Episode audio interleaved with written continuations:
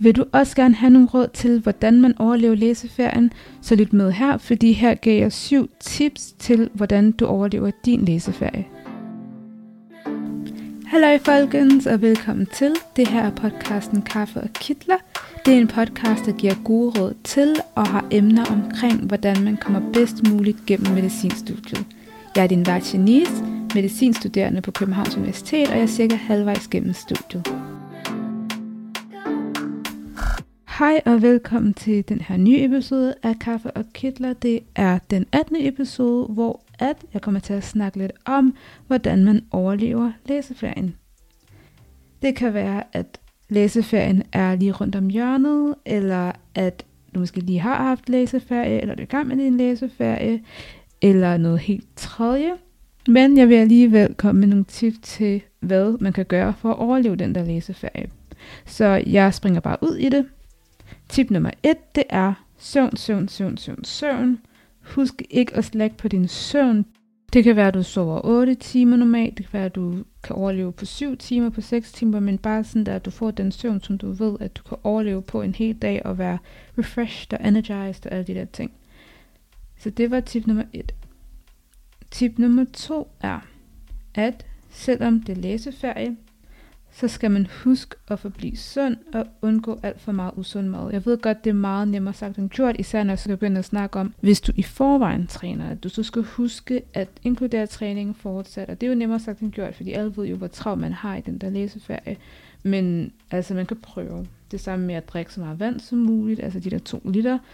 Hvis man ikke drikker så meget vand alligevel, normalt, jamen så bare prøv alligevel.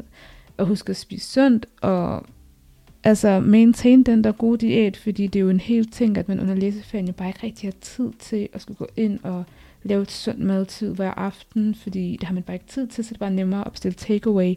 Men et godt tip er, at hvis man kan så meget som muligt, så bare husk stadig at få spist de der grøntsager og salaten og spise sundt fortsat, selvom det er læseferie, men meget nemmere sagt end gjort.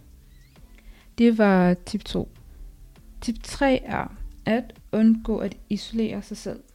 Det kan egentlig være meget normalt for nogen, at når det så er læseferie, så vælger man sådan der at være i sådan en lille hule, hvor man så sådan bare sidder og læser, eller en hule med sin læsemarker og læser.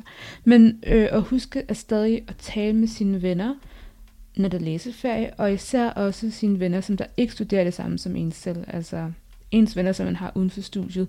Fordi når man sådan kun helt sådan er på sit eget studie, og kun taler med sine studiekammerater, jo, man kan snakke om sådan noget der med, at det er læseferie, det er så hårdt, og lalala. Men det er jo også en rigtig fin idé, også at kunne snakke med folk, der ikke har noget med dit studie at gøre. Altså derfor, altså man kan få sin, you can get your mind off of study. Altså man kan få sin, hvad siger man på dansk? Man kan glemme lidt de der studier, og have sådan, og fokusere på noget helt andet, når man sådan er omkring de venner eller andet, som der ikke har med ens studie at gøre. Så en måde også at undgå at isolere sig selv, det er også at prøve stadig at prioritere tid til ens fritid, som der jo kan inkludere og huske at få set ens venner, når man nu kan, og når man nu har tid til det. Så det var tip nummer 3. Tip nummer 4, det er brug eventuelt en læsemarker i din studiegruppe. Fordi selvom man så læser op, så er det jo også en måde stadig at være social på, at man er så omgivet andre på. Jeg ved godt, det er lidt modsat, det jeg lige sagde, men jo mere man stadig kan være omkring andre folk, jo bedre. Og det, at man så har en læsemarker eller en læsegruppe, så er det jo bare allerede indbygget i ens læsning, at man stadig får set og snakket med folk. Tip nummer 5, det er, at man skal huske, eller hvis man kan, eller hvis man vil, så kan man lave sådan noget mindfulness eller noget meditation. For det første er mindfulness/meditation rigtig godt for ens mentale helbred.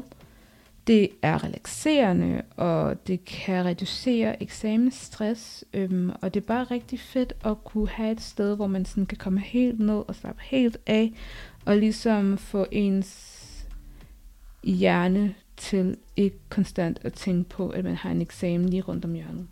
Så det kan klart anbefales, at man kan finde mindfulness, hvis dit universitet tilbyder det, eller dit studie tilbyder det, eller det kan være, at du kan downloade en app, hvor der er noget mindfulness eller meditation, eller hvis du har en religion, hvor der er sådan noget meditation, så bare fortsæt det eller sådan noget.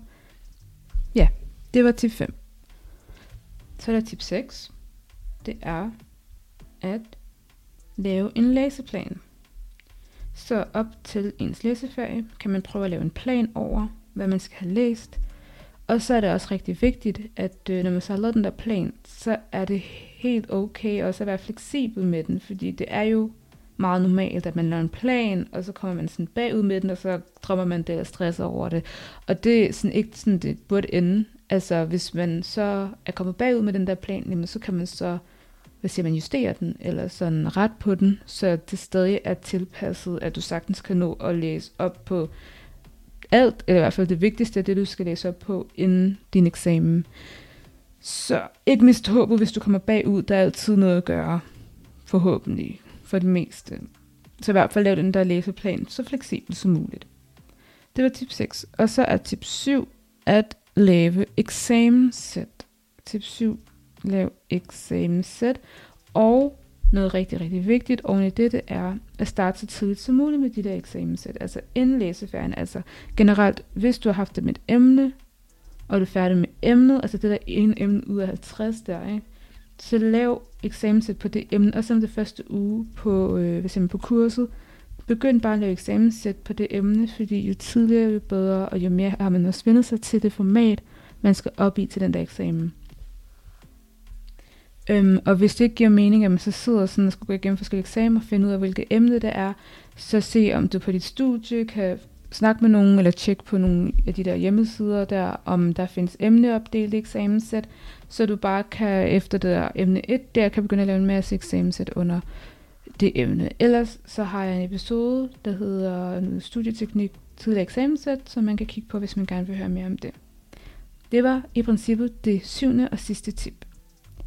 Men så har jeg også et bonustip her til sidst. Det er, altså det her bonustip, det er, at husk, at du har ferie lige rundt om hjørnet. Så bare stay positive, hold ud, bid det i dig, at der er en lille smule tid tilbage, men at der på den anden side forhåbentlig venter sig en sommerferie eller en pause der ved vintersemesteret der omkring februar. Der måske, hvis man er heldig, er en lille smule pause, men generelt, at der gerne skulle være en lille smule pause, så du kan få slappet helt af igen, måske komme ud og rejse, og så komme tilbage og så starte på en frisk. Så det var det for i dag. Tusind tak, fordi du lyttede med. Og hvis du godt kan lide podcasten, så kan du gå ind på Apple Podcast og give nogle stjerner der, og eller lave en anmeldelse. Og hvis du bruger Spotify, så kan du også give nogle stjerner på Spotify. Og nede ved sådan nogle kommentarer, så kan du også skrive en lille kommentar til, hvad du synes om episoden. Tak for nu.